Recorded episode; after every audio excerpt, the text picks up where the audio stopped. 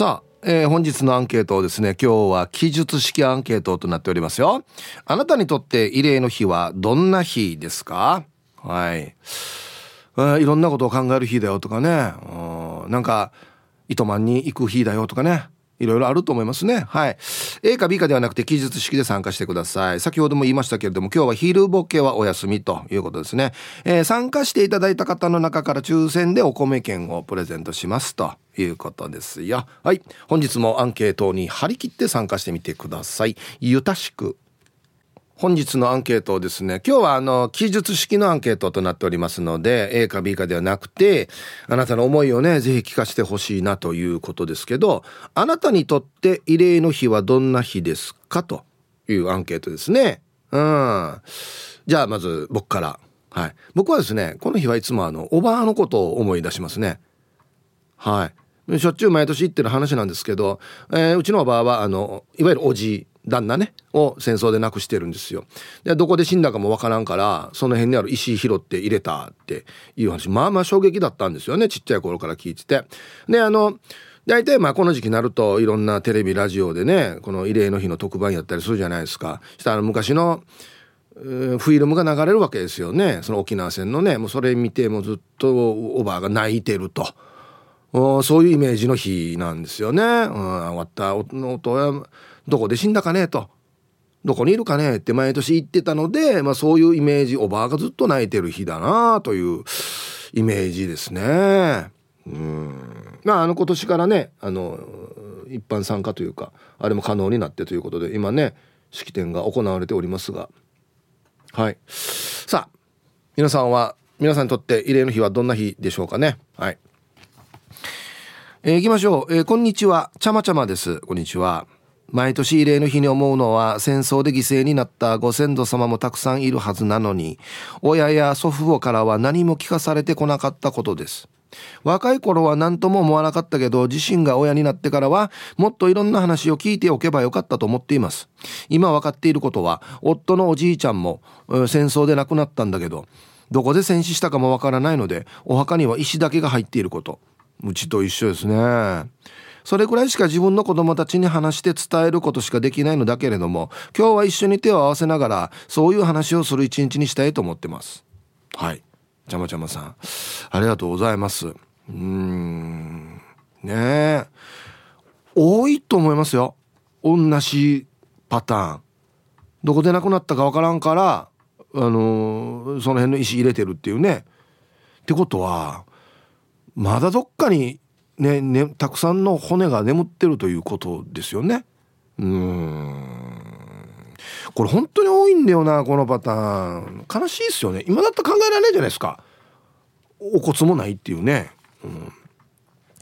えー、ヒープ兄貴 D 様スタッフの皆さんこんにちミスターラビットエイビこんにちは。ヒープ兄貴今日は慰霊の日。戦争体験者が少なくなっていますが経験者や資料館で聞いたり見たことを語り続けないといけないと思う。で今日のアンケート俺は祖父が兵隊で若くして亡くなった。あ俺と一緒だ。慰霊の日は自分の今の年齢よりも若くして亡くなった祖父を思う日。家族を残して思い残すことが多かっただろうな。祖父はどんな人だったんだろう。はい。ミスターラビットさん。はいありがとうございます。うん。だからねもし自分がって考えたらねえっとねうちのおじいも確かね20代後半なんですよ。当時。26だったかな。で終わった音おじさんおばさんあと一人おばさんがいたみたいですけど4人わらば置いて「お前に任してよ」って言って終わったおばあに行って兵隊に行ってもう多分俺帰ってこないからよっていうこの気持ちってどういう気持ちだったんだろうかなって。うんちょっと想像を絶するというかね、はい。あのこれよく僕覚えてる話なんですけどやっぱ気になるじゃないですかこの何て言うのかなお別れの瞬間というか何の話をしたのかなっつったらわったおじいはあのよあのアメリカーターはよあの絶対上陸してくるからよお前なんかこのわったわらばって絶対鼻さんでからひんぎりようやという話をしたらしいんですよ。で案の定やっぱそうなってるっていうね。うんはい。えー、ヒブさんこんにちは。チーム洋服屋市場のあざといまきです。こんにちは。今年もこの日が来ましたね。私は戦死した母のお兄さんのことを思います。もし戦争がなかったら今でもやんばるで暮らしているんだろうな。どんな顔なんだろう。小座のおじさんに似ているのかな。どんな声をしているのかな。スマホを持っていて「マキちゃん LINE しよう」とか言ってやんばるの風景を送ってくれていたかな。おじさんおじさんのことを思って手を合わせて今の平和を次の世代に残すためにどうしていったらいいかを今日は考えます。はい。えー、市場のあざといまきさんありがとうございます。まほぼ僕よりも多分ちょっと先輩だと思うんですけどマキさんは。えー、っとですね自分の実際の肉親というかをなくしている世代ですよね。僕らって。おじいじゃないですか。まあまあまあ孫もひ孫ももうおじいひいおじいではあるんだけれどもおばあが生きてたからもし生きてたらおじいに会えてた世代ですよね僕らって。だから近いんですよね。あのー、この戦争で亡くなるということが出来事が身の回りに近いんですよ。うんはい。近い世代僕よりも下は多分近どんどん離れていくのでだから近い世代がまたねなんかできることあるんじゃないかなと思ったりするんですけどね。うん、ひふみですこんにちは。戦争体験者の口の重さはいくばかりか。俺たちが想像するより残酷な現実。それは身内同士で命を奪い合うだけじゃなくて生きるために身内のミサを奪われるのを見て見ぬふりしたかもしれない。私にとって慰霊の日は戦争体験を語る先輩方と逆に口にすることもできない先輩方の口の重さをこうやって好きなラジオ番組に投稿できる日です。ヒープさんそんな場を提供してくれてありがとうございます。はい。ひーふみーさんありがとうございます。だからなまあ、今日のあの新報のね一面にも載ってたんですけどアメリカに捕まって殺されるよとかあもう女子供は乱暴されるよみたいなことを信じてたらしいので捕まるぐらいだったらっつって自分のわらばの首にあのおんぶ紐かけて締めている時に止められたみたいな。アメリカ兵に「待て待て待て」っつって。っていう話が載ってるんですよ。だからこういうケースもねもうぱいあったと思うんですよね。うん。僕らは想像することしかできないんですけれどもでこの想像することがやっぱり唯一僕らができる体験者に寄り添うことなのかなと思ったりするので自分に置き換えて考えるっていうのはとっても大事なことかな。人間ができる素晴らしい能力じゃないですか想像力って。うん。だからそういう日になったらいいかなと思いますけどね。うん。えー、皆さんお疲れ様です。筆頭信者のシャバドゥンです。こんにちは。早速ですが今日のアンケートはなんか重たい日かな。俺さ大変申し訳ないんだけど戦争の写真とかは辛くて見れないわけ。本当にごめんなさい。して小さい頃はうちのひいばあちゃんと一緒に暮らしていたんだけど戦争の話はしてくれなかったわけさ。けど沖縄戦の話はいろんな媒体で聞いたことがあるから慰霊の日が近づくとやっぱりその光景が頭に浮かんでとっても辛くなる。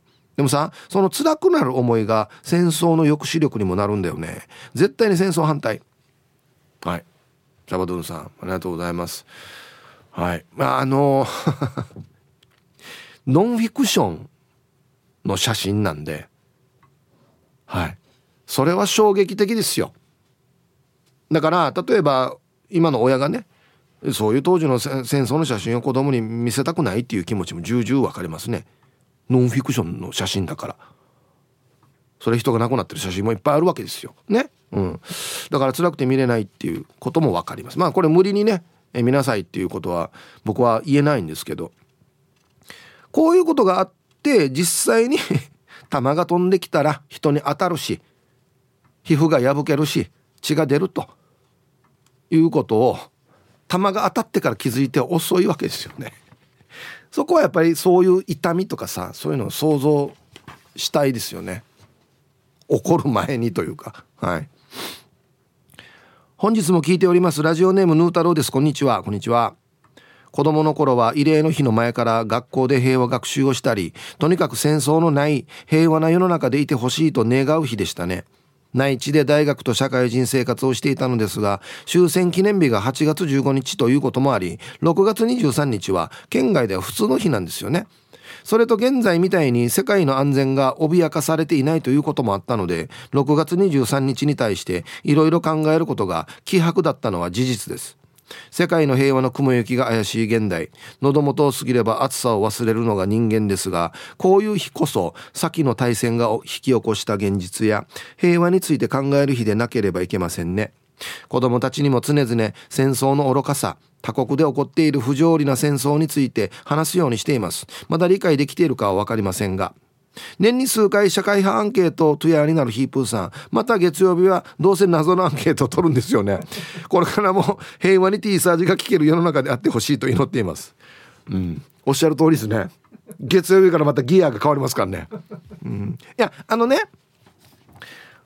人間毎日このことを考えるっていうのは現実的に無理だと思うんですよ。それはみんな人間毎日忙しいからさすごく現実的な生活がいっぱいあるわけじゃん。ご飯も炊かんといけないしわらばも連れていかんといけないしお金も稼がんといけないしっていうのあるから四六時中24時間1年間考えるっていうのはとっても難しいことだと思うんですよ。ただだからこそこの日はちゃんと考えたいなって思うんですよ。1日ぐらいね365日のうちの1日ぐらいは何があったのかなとか割ったおじどんなだったのかなってこう思いを馳せる日にしたいなと思うんですよね、あなたにとって慰霊の日はどんな日ですかっていう記述式のアンケートを取っておりますよ。ツイッター見てたらヒージャーパイセンさんが平和あってこその T サージパラダイス。くだらないアンケートをできるのも平和のおかげ。なんなんていうのかな。なんそうそうん？みたいな感じですよね。やんど？うんまうんちょっと待って。みたいな。まあでもね合ってますよ。うん。そうよ。だって今例えば戦争中だったらこんなアンケート取れるかっていうアンケートいっぱいあるじゃないですか。ふざけるなと。っていうか今でさえふざけるなって言われるやつあるからね。はい。そうですね。ラジオの放送ができるのも平和だからではありますよね。はい。こんにちは。チェリーじゃないジェラーです。こんにちは。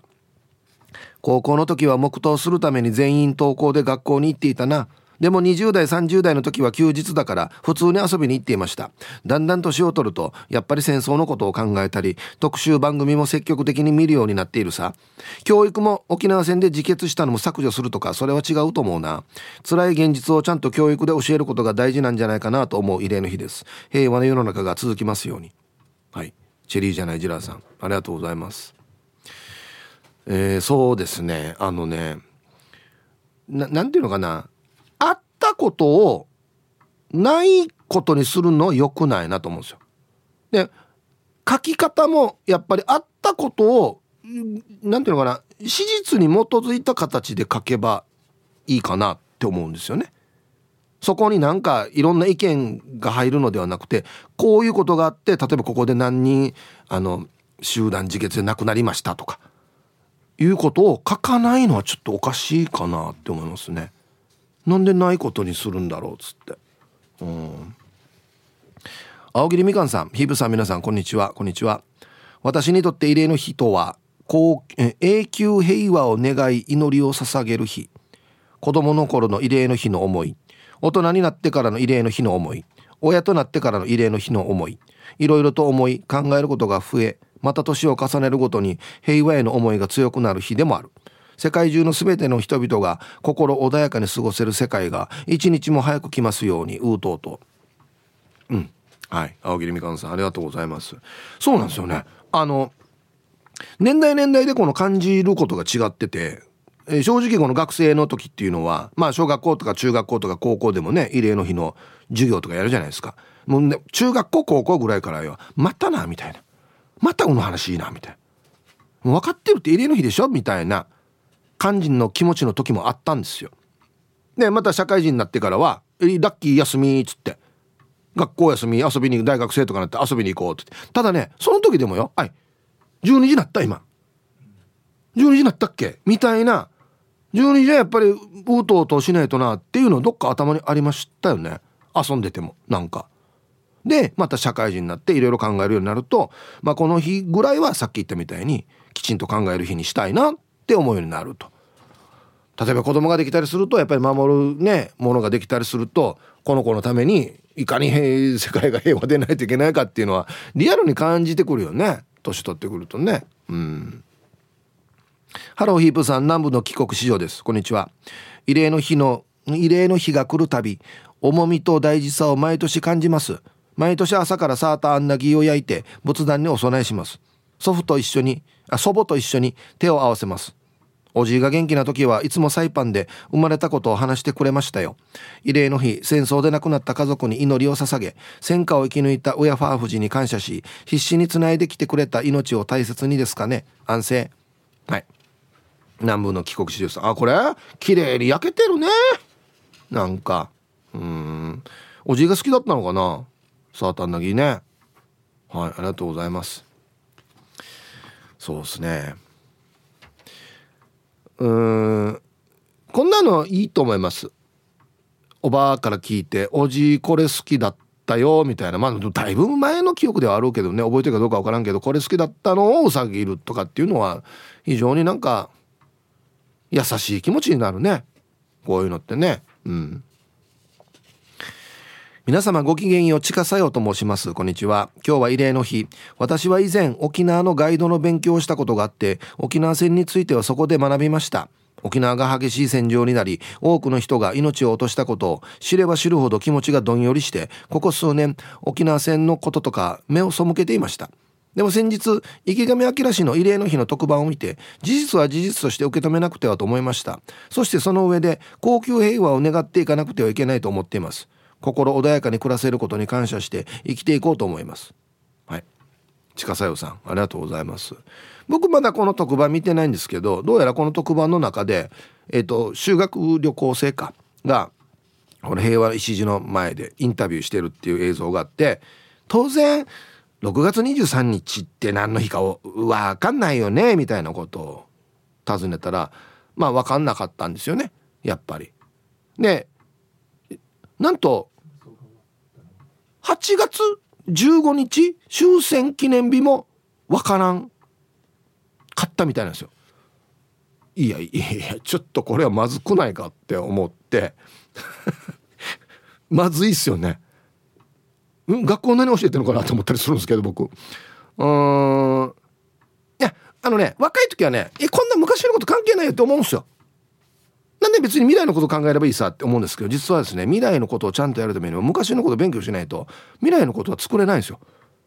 なぜかっていうと昔にいっぱいヒントがあるから。いろんなヒントがいっぱいあるのにえー、無視。とにかくワッターが考えることだけ。ってやったら同じ失敗しそうな。あれ？これ何十年も前に同じ失敗してるけどお前なんか何勉強してたの？ってなるんですよね。だから後ろのこと大事なんですよね。うん。はいさい石川の花地区ややいびん今日もよろしくございます。こんにちは。早速ですが生まれてこの方50年いつも申し訳なく思う。なんでかって慰霊の日の翌日が誕生日で今では誰も祝ってくれないし祝う雰囲気じゃないからよ。ばあちゃんが生前に平和の礎でじいちゃんの名前の前で耐えるように泣いていたのを思い出したな。若子で戦争にじいちゃんを取られ女で一つで子供二人を育てて決して弱音を吐かないばあちゃん。人間って愚かだね。まだ戦争が続き地球も人間も破壊して何にも学習してない。ああ明日誕生日か。毎度自分でケーキ買ってこよう。じゃあ後からや。最後の一行は別に慰霊の日関係ない。自分でケーキ買ってこよう。明日だよね。誰も買ってきてくれないの。あそうちょっと寂しいね。うん。あのね割った音今日誕生日なんですよ。そうそうそうそう。だから一応なんていうのかな。入れる人分けておめでとうとは言ってますけどえっと割った音は戦争終わった時に6歳とかそんなもんだと思うんですよ。誕生日どころじゃないなと思って。ね。え、うん、だからまあ今だからちゃんとねやってあげたいなっていうのはあるんですけど。はい。えー、ハイタイヒップさんスタッフの皆さんラジオお聞きの皆さんこんにちは。やんばる福木並木からリリリスマイルリンダです。こんにちは。毎年慰霊の日は仕事ですが普段の賑やかな BGM ではなく当日は特別に店の BGM を穏やかな琉球の曲などに変えています。おおーすごい。特別な日ですから県外の方を接客しながら慰霊の日の話も交えてコミュニケーション取りますよ。黙祷します。では皆さん今日もスマイルで頑張るんば。はいスマイルリンダさんありがとうございますあの僕らはやっぱりねえっ、と後世にも伝えていかないといけないしあんまり知らないこの内地の方にもね伝えていきたいなと思うんですけどこういうちっちゃいけど何ていうのかなできることがやっぱりあるわけですよね。これちゃんとやってるって言ってからリンダさんいいね。うんはいありがとうございます。いいんですよこんなちっちゃいことでいいんですよ。なんで今日こんな音楽なんだろう？実はねっつって。なんかのフックになればいいからね。はい今日はねあなたにとって慰霊の日はどんな日ですかっていう記述式のアンケートを取っておりますけど。まああれですね。あの、ツイッター見てたら、あの、県外の方もねいろいろと関心を持っていただいてるみたいで嬉しいですね。いてちゃん、えー、アットマーク麻雀全般が好きさん。沖縄県外の人間ですが、えー、平和に静かに祈りを捧げますっていう。そうっすね。だからまあ僕としてはねラジオ通じて沖縄が好きとかね言ってくれる方は是非こういう面もあるんだよっていうことをきちんと知ってほしいなと思ったりしますね。うん。はい。まあベタな言い方ですが青い海青い空優しいおばあだけではない沖縄がありますからね。まあどこもそうですけどどの地域もね。はい。こんにちはイブさん。東京都から小太郎のお姉さんです。こんにちは。昨日 T サージパラダイスを聞いている時カレンダーを見て旦那さんが「あ明日は慰霊の日だ!」と言っていて2人で平和について話をしました。沖縄が大好きだから無関心ではいられない日になりました。みんな気づいて日本人って強く思う今日この頃です。はい。小太郎のお姉さんありがとうございます。うーん。まあまあ。どうですかね？みんな気づきますかね？なかなかなんかハルアットマーク沖縄さんが今日の新聞見ても一言もどこにも慰霊の日って書いてないって言ってたりするんでうんまあ沖縄だけじゃないですけど広島とかね長崎でもちゃんとこの日はっていう日があるじゃないですか。ああいうのもどんどん忘れていったらもうちょっとまずいなって思ったりするんですけどね。こんにちは。愛知県在住のラジオネーム拓蔵 RX です。こんにちは、えー、好きな沖縄をより深く知るきっかけを得た日でした。8月15日とは別に大きな節目があったのを慰霊の日で初めて知りました。最近は沖縄県外でも取り上げられることも少しずつ増えてきてるような気がしますがそういった発信をこちらも務めて受け取って、えー、後の世に引き継げるようにしなければいけないと思います。はい。拓蔵アルックスさん。おおあこれは内地の新聞ですかね。あこれ載ってますね。祖母の沖縄戦。孫が漫画に。へえ。あ漫画にしてるわけですね。おばあの話を。ブルーロックあ流行ってる。えー、あそうなんだ。えー、ごめんなさい知らなかったこれは。すごい。え。ー、はいありがとうございます。あちゃんと取り上げてくれるところもあるわけですね。ああこれ嬉しいですね。はい。うまごんさんヒープさんこんにちは。こんにちは。えー、今年もうちの町内に住む2,000人足らずの児童生徒が今日これから食べる給食は沖縄の郷土料理です。あそうだ言ってたね馬ゴンさん。あのね馬ゴンさんのところの地域は福岡県ですけどこの日は沖縄のメニューが出るらしいんですよ。そしたらあれなんで？ってなるじゃないですか。で実はっていう話になっていくっていうね。小学校に入学してから中学まで9年間6月23日は必ず土日にかかる年は前の金曜日に沖縄の郷土料理が提供されています。学校給食を通して今日がどんな日かを学んでくれたらと思います。これいい考えだね。早期ゴーヤチャンプルーかな？ゴーヤサラダか。でもずく。はいほら沖縄のもの出てる。シーサーの英語が書いてね。えー、あちゃんとこうやってやってくれるところもあるんですね。はいありがとうございます。えっ、とツイッターですけど金オペさんですね。僕の祖母もおばも、えー、東京大空襲で焼かれて遺骨がわからないらしい。暑さから逃れて隅田川には遺体がたくさん浮いていたと。父は子供で新潟に疎開中で助かった。戦後東京に引き上げる時に担任の先生にお母さんとお姉さんは亡くなりましたと聞かされたらしい。だからね決して沖縄だけではないんですね。うんいや本当ですよ。別に沖縄だけじゃないですよ。被害を受けてるのはね。うん。ご安全ご安全チームにゃほにゃほ人が近じまいです。こんにちは。さて今日のアンケート6月23日になると毎回感じるのが内地での放送の少なさ。大事な日ではあるのだけれども正直6月23日が異例の日だと理解している人は残念ながら内地ではごく一部。ただ逆に沖縄の人たちは3月10日や8月6日8月9日などの記念日に対して関心を持っている人も少ないんじゃないでしょうか。特に3月10日は東京大空襲。たった1日で10万人以上が犠牲になったということを知っている人はどれだけいるでしょうか。どの日が一番ひどかったとかではなく先の大戦では悲しい日がたくさんあったということを戦後に生まれた我々が絶えず理解し関心を持つことが重要だと思う。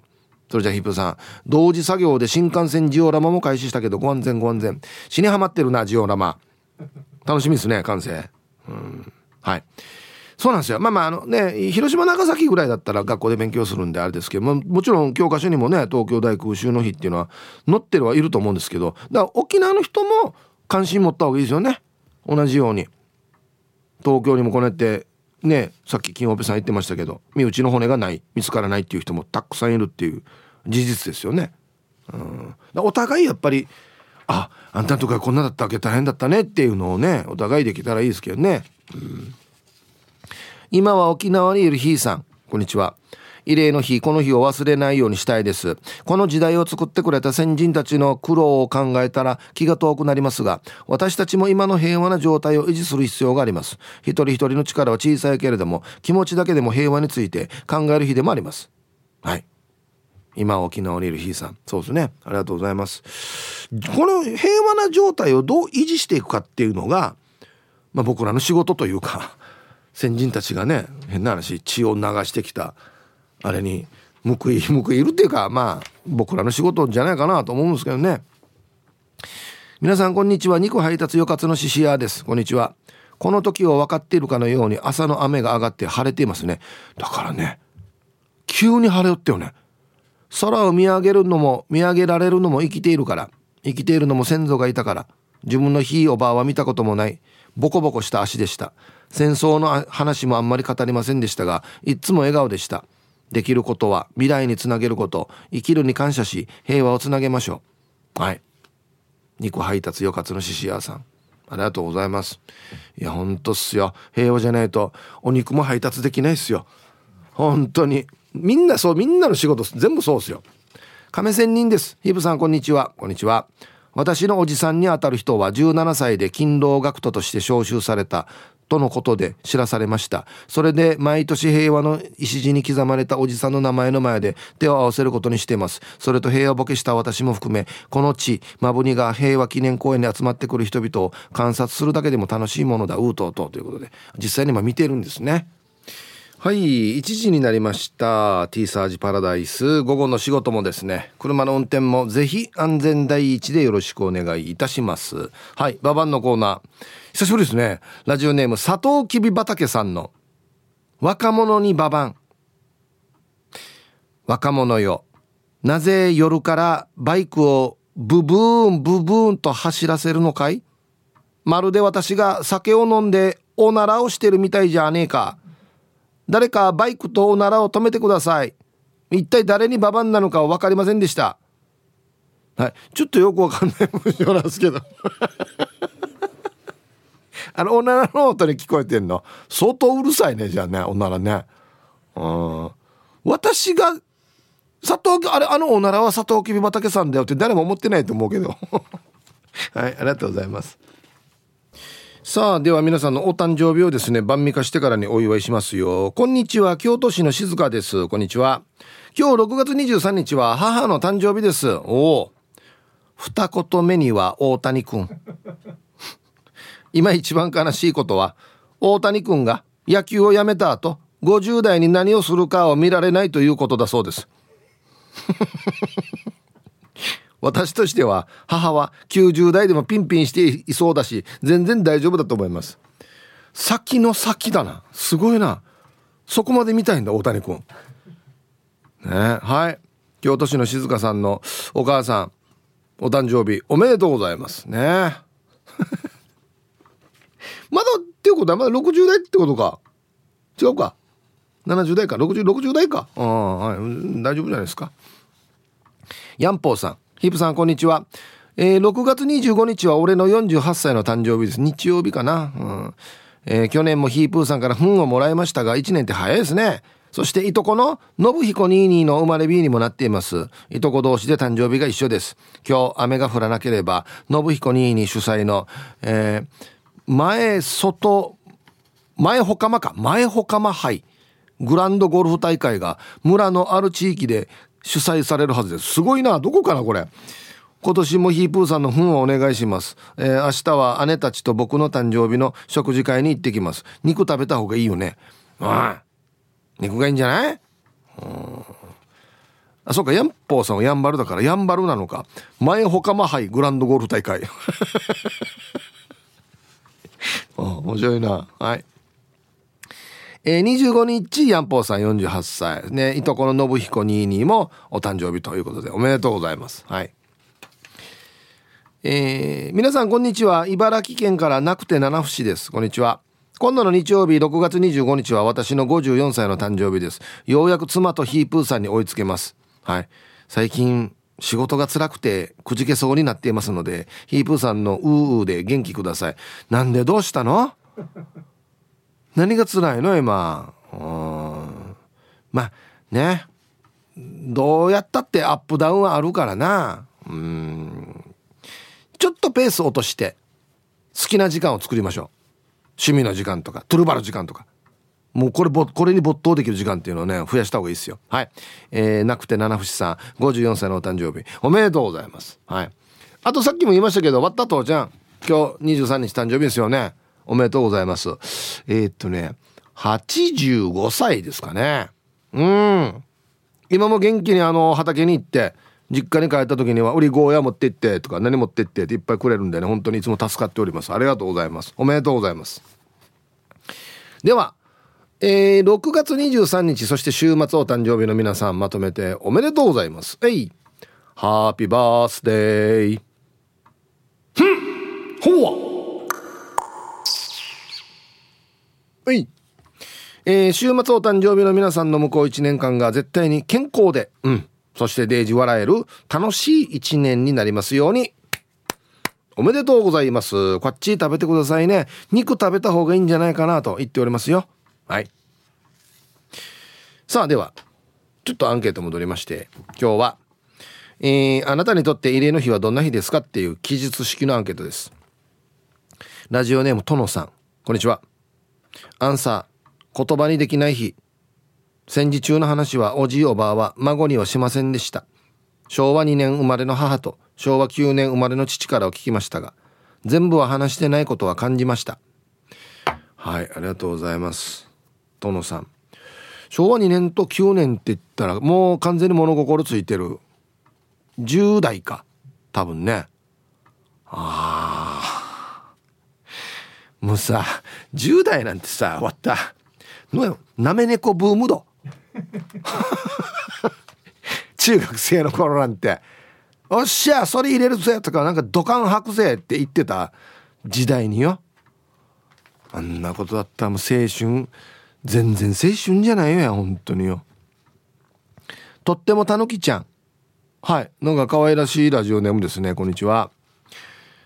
慰霊の日月並みですが平和と戦争の愚かさを考えさせられる日です。私が小学校低学年の頃におばあから戦争中の話を聞かせてもらったことがあります。おばあは中国の満旧満州から引き上げでその時の体験を話してくれていました。とても残念なことに当時の私には話の全ては理解できませんでした。ただ私が幼かったということ以外でおばあの話が理解できなかった理由がもう一つあります。えー、話す声がいつもよりとても小さかったからです。いつも元気なおばあが小さな声で話す姿は子供ながらにショックでした。おばあのように小さな声になってしまうような体験を誰もが経験しないような世界になるように私も子供たちに平和の大事さを伝えていこうと思います。はい。とってもたぬきちゃんありがとうございます。うーんかこれもなんかいつも元気なおばあだのにってちっちゃいながらになんだこの表情はって思ったんでしょうね。うん。内容よりも僕はそれが大事なことかなって思うんですよ。元気なおばあがなんでこんな暗い顔してるんだろう。なんでこんなちっちゃい声で喋ってんだろう。あの話は何の話だったんだろうっつって大人になってあはこのことだったんだなって分かるっていうことが俺は大事なことかなと思います。はい。ラブライフさんこんにちは。おじいがいておばあがいてとつなげてくれたおかげで私にも子供を授かることができ感謝する日だと思っています。毎年この時期は辛いですがその辛さに目を背けてはいけないと思います。普段電話しても取らん。折り返しもしない。LINE しても既読するどころか既読にもならない長男から異例の日だねとだけ LINE が来ました。普段の電話も LINE の返信来ないのがチャラになりました。今後も戦後であり続けてほしいです。ちゃんと育ってるじゃないか ラブライフさん。はい。ありがとうございます。いい長男やし。俺怖いし。はい。そうっすね。戦後、えー、78年ですか。あ人間はね、この体験者がどんどん減っていくと、また同じことをするって言われているから、こっからが正念場ではありますよね。今日はですね記述式のアンケートですよ。あなたにとって慰霊の日はどんな日ですか？はい。えー、ヒープ遊ぼうルパンが愛した藤子ちゃんだっちゃこんにちは。私の母の兄の名前も平和の礎に刻まれているんです。戦場に行く日の朝母の兄は母の頭を撫でてから行ったそうです。私にとってはおじさんのことを思う日です。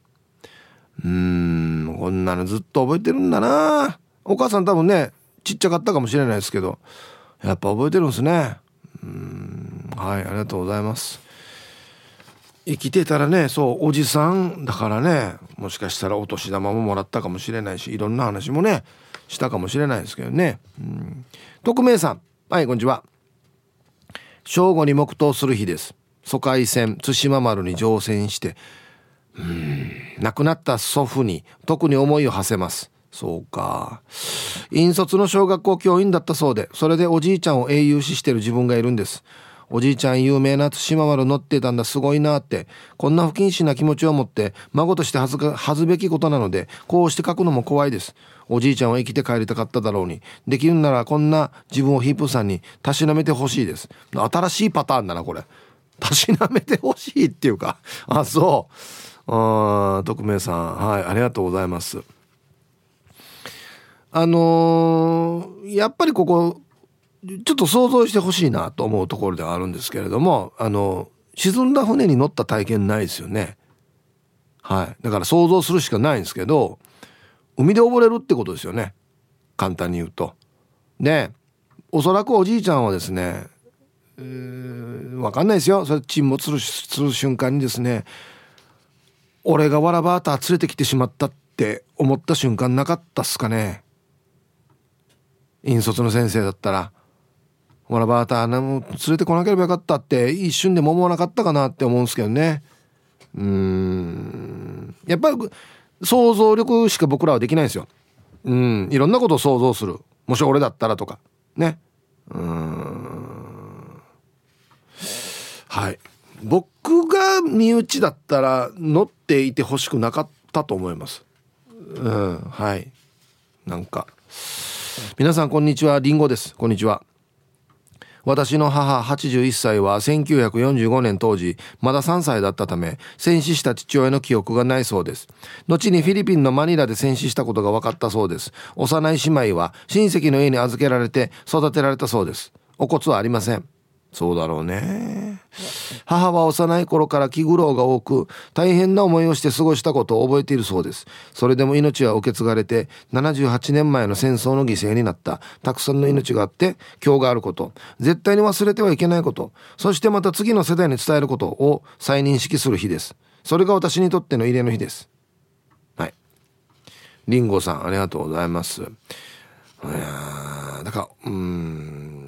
旦那が戦争に取られて帰ってこなくてっつってわったわもそうですけどひっち同じ話やってたよえー、っとね真っ暗に日が落ちて真っ暗になるまで人の畑の手伝いやってお金稼いでたって。暗い中暗い中畑耕してからやってたって。でおばあの自慢はこの女で一つで割った音割ったおじさんを大学歩かしたっていうのね。で昔だから割った音が C 女だからその大学行きながら働いたお金も弟の大学のために払ってそんなやってやりくりしてやってたみたいなんですよ。いや吐きさみをなんだ。ええー、孫よ。二郎もしてからね。順に。二郎もしてから申し訳ないなと思うぞ本当によ。ヒッチ大学の時振り足ビビ系しよ。うあっさよな順に。日付青さん。ひぶさんこんにちは。こんにちは。ぷかぷかお邪魔します。お久しぶりですね。そうだね。ちょっと久しぶりですね。元気ですか？慰霊の日私にとっては寂しい笑顔を思い出す日です。亡くなったおじいは兵隊に出てたけど怖くなって逃げたわけさ。鹿だからさ。って言って笑って。元学徒のおばあは召集かかった時は地元の石垣から船が出なくてね。それで命拾いしたんだはず。と言って笑っていましたどっちもちょっと悲しそうだったのを子供ながらに覚えています。一緒に招集された兵隊の仲間や学友たちを思い出していたのかな。そんなことを思い出しながら言葉の重みをかみしめています。今日もおばあは糸満まで行ってるんだはず。今年も暑くなったね。この空がいつまでも続きますように。はい。日月青さんありがとうございます。うん。戦争の悲しいところっていうのはですね生き残ってラッキーって簡単に言えないところなんですよね。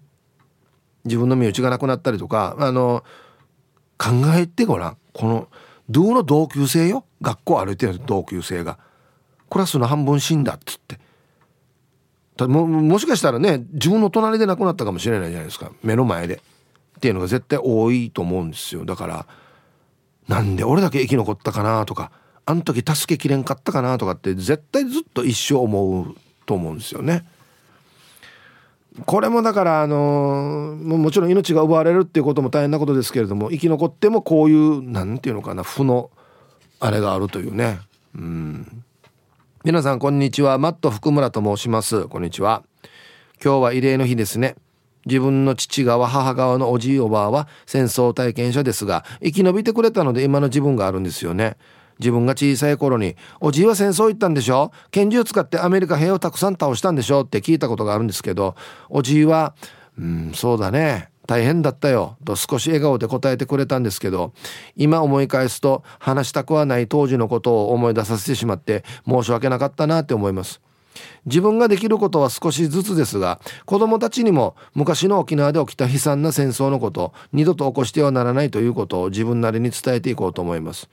ノーウォーえ自分も生きてるうちに来週からの昼ボケはふるって参加して昼ボケマイスター目指します。ヒープーさん1週間お疲れ様でした。あやる気がここに向いてるんだね今な。昼ボケにな。いやいいことですよ。はい。ぜひ参加してください。うんこれねちっちゃい頃ってこういうなんていうのかな。ちょっとぶしつけなというか言い方をしてしまいますよね。アメリカたくさん倒したんでしょアメリカも人間だからね。あのねそうなんですよ。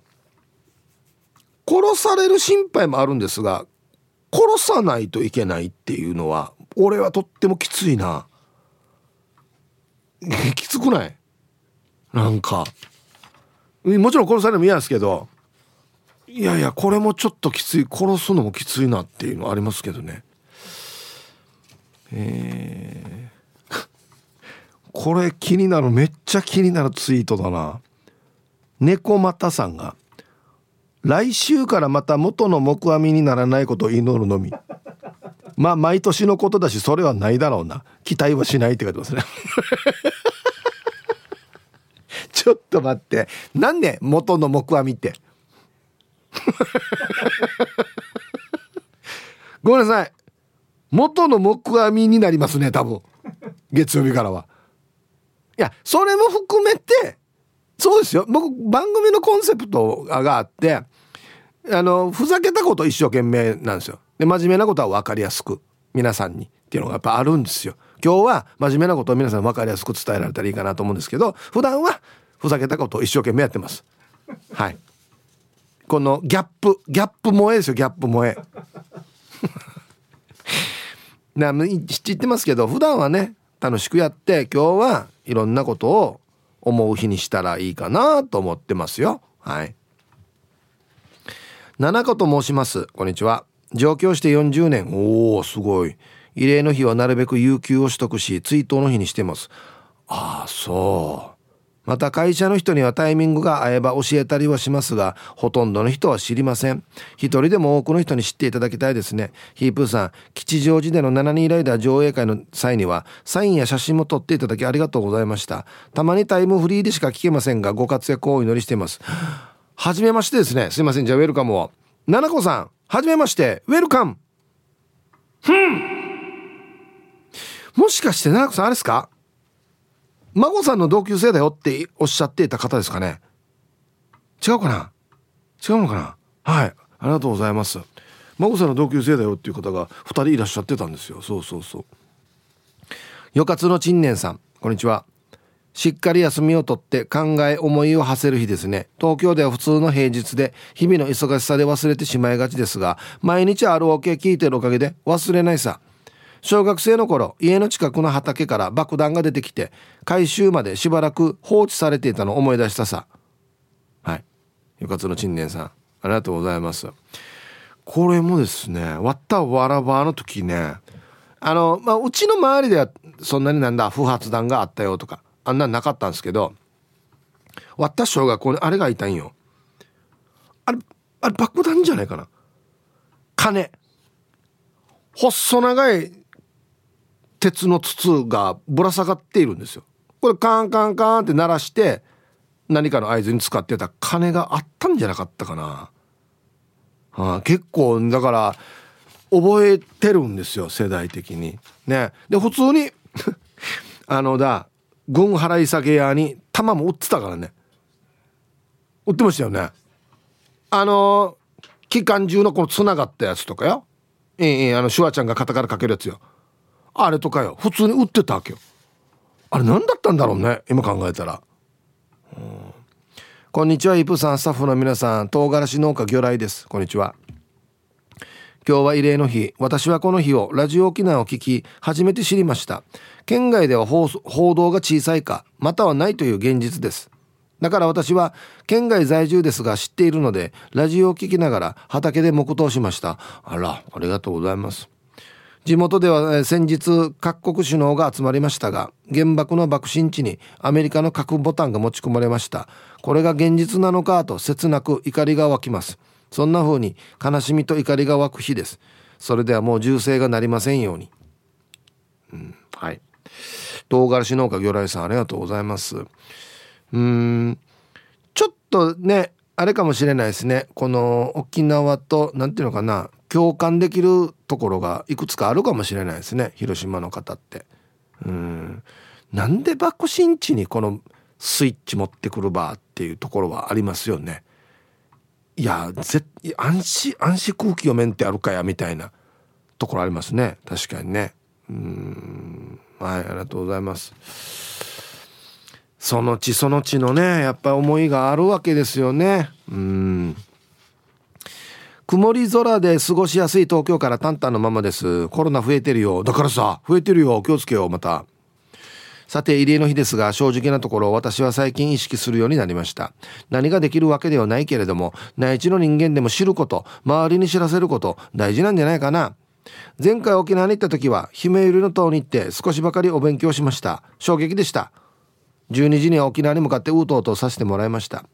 えー、昨日家族で話していたけど慰霊の日に内地の人が平和の礎に行くのってどうなんだろう。失礼に当たるのかしら。それは全然ないですよ。だってあれ内地の人も祀られてますからね。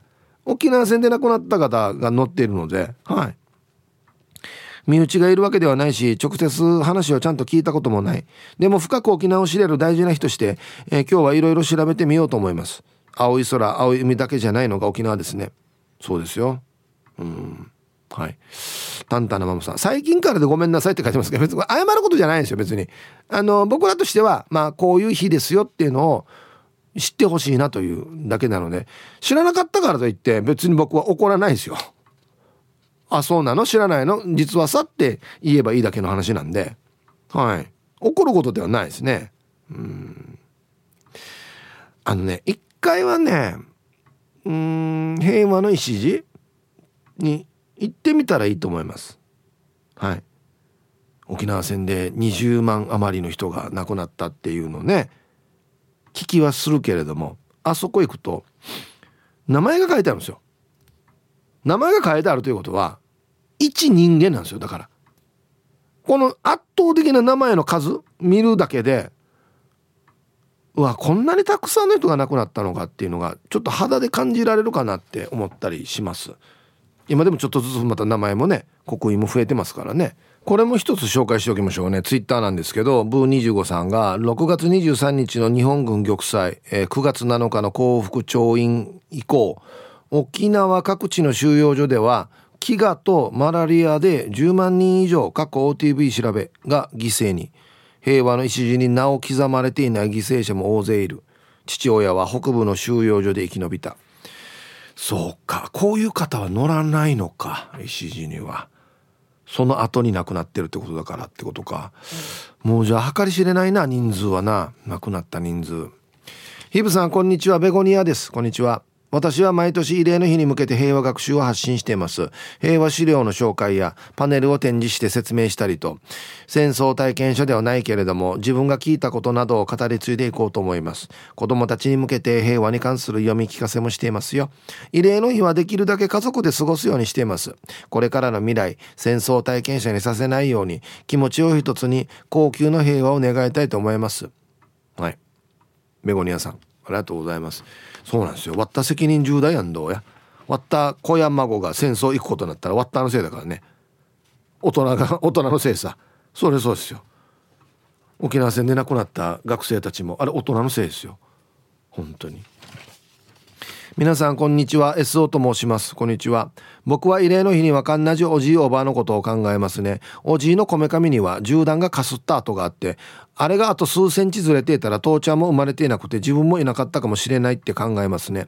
今は自分にも子供ができてこの子たちの楽しそうに遊ぶ顔真剣に部活を頑張る姿を見たらあんな辛い思いをさせたくないし本当に世界中が平和であってほしいと思いますよね。今日は家から出る前に子供たちに今日は T サージ聞いてもいいからね。次聞けるのは介護の日だけだからねと言ってきました。じゃあ時間まで頑張ってください。うん。ナイスフォロー。ありがとう。うんこれ間違ってると言えないんだよな。はいありがとうございます。そうよ。あのどのわらばの顔をよく見てからに考えたらいいよ。ね。はい。さあ、えー、今日は昼ボケはお休みということで、あのね、お誕生日がちょっと遅れてきてたんで、これ紹介しますね。俺から義理人情を取ったらただの変態、ファミリー島名だったらド S さん。はい、今日金曜日だ。俺明日42歳の誕生日で T サージないさ。ヒブさん、遅くなったけど、誕生日祝って、えー、去年は役、ん？役役年だったから、いい年になるには、皆さんは体調に気をつけて、良い一日を。はい。だったらドイツさん明日42歳のお誕生日おめでとうございます。でちなみに明日誕生日堂っていうのは石川の花竹屋さんさっきそういえば言ってましたね。ごめんなさい。で薬莢たくさん転がってたね。たまに火薬が入ったままの珍しくてお守り代わりに持ち歩いてたな。今考えたら危ないね。入ったままもダメですよ。これね。はい。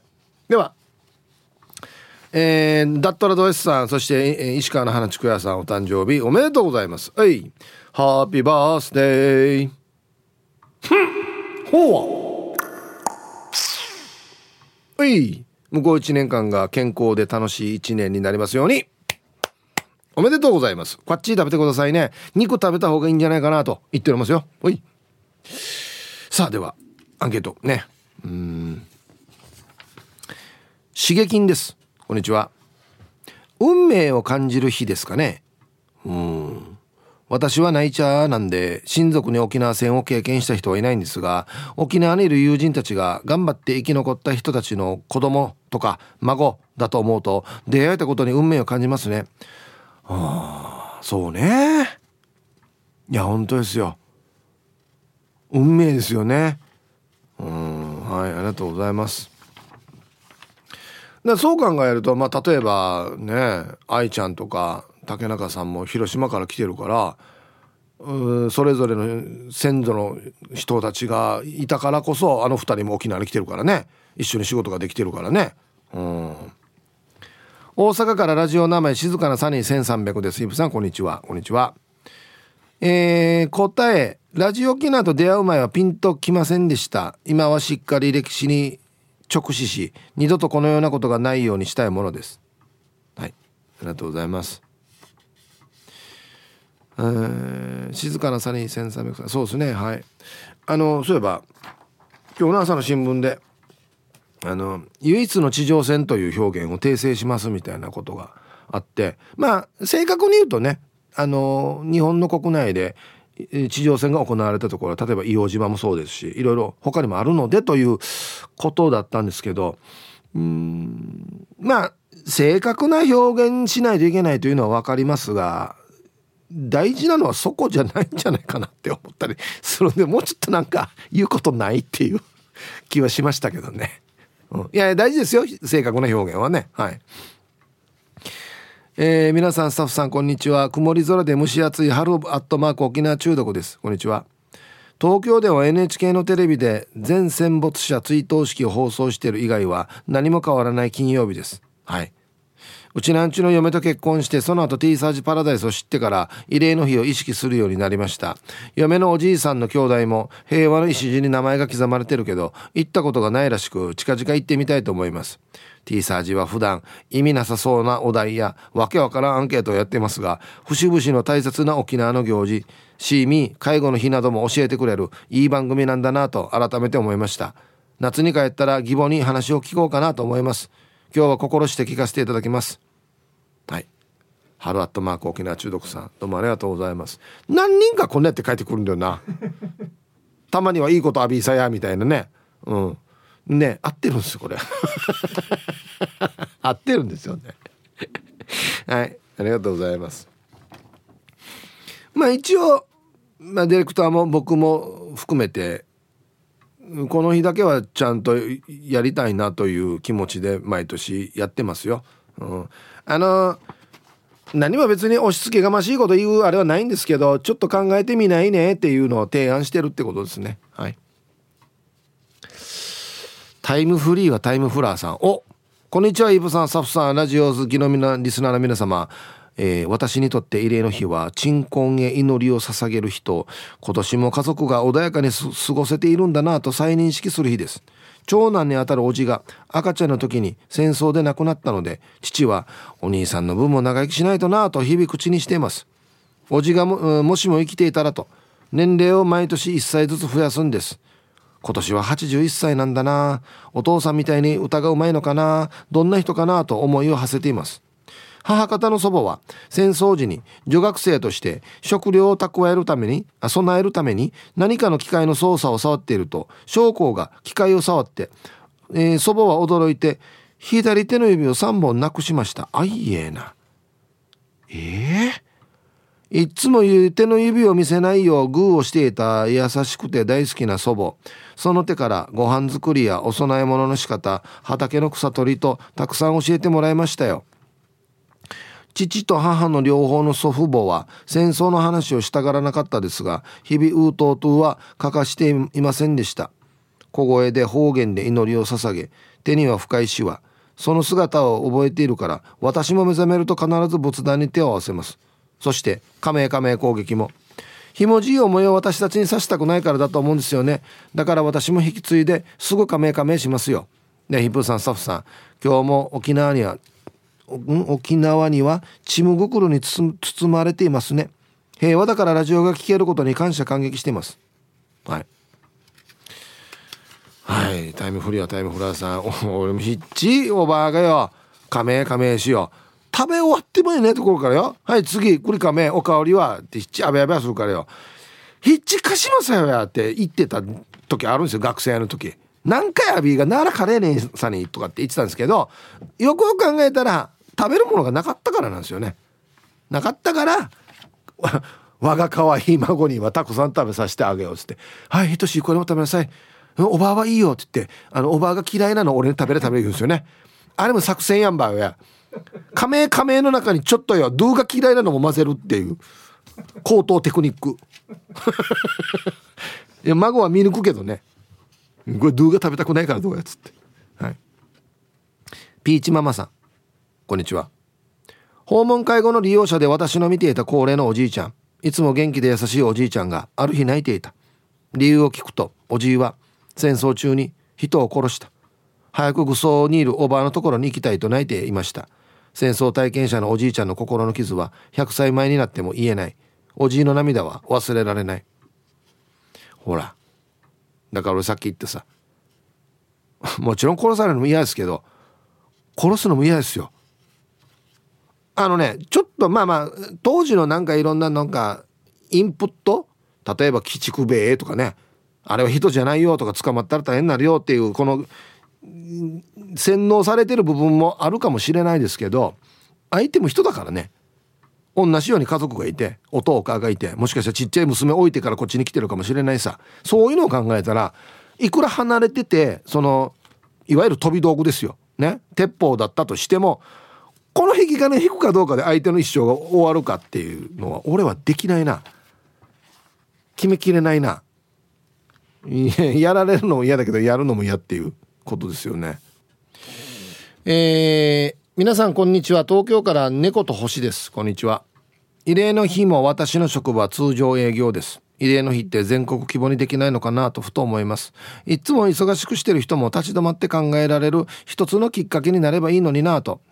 娘が小学生になり慰霊の日に帰省することはなくなったけど娘が帰ってきたら一緒にうとうとしますね。戦争がなくなりますように。はい。猫と星さんどうもありがとうございます。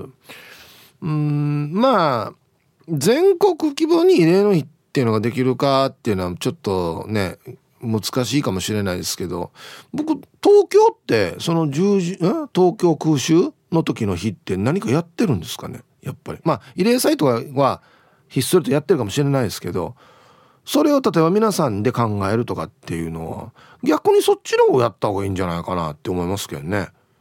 広島とか長崎は結構ね教育で取り込んでるかもしれないですけど東京はどうなんだろうな。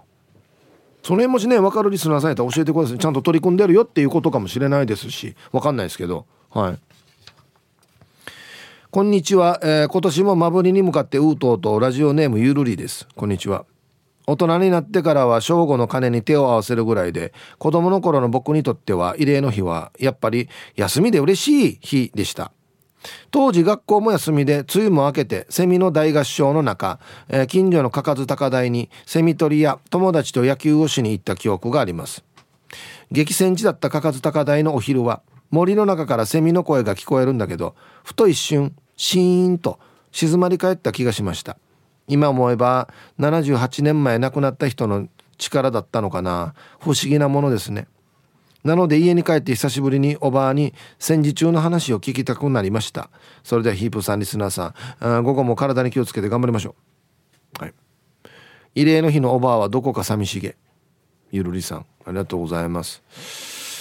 うんかかず高台ねあのいろんな遊具もあったりしますけどね。めちゃくちゃ激戦地だったって言いますからね。うんはいありがとうございます。だからそう考えるとうんこの犠牲になった方々のね眠ってる上に我らは しょうがないんですけど生活なんでね。あのコンクリート打ちアスファルト式家を建ててやってると思うんですよ。うんだからこそね一日ぐらいは考えたいなと思うんですよね。うん。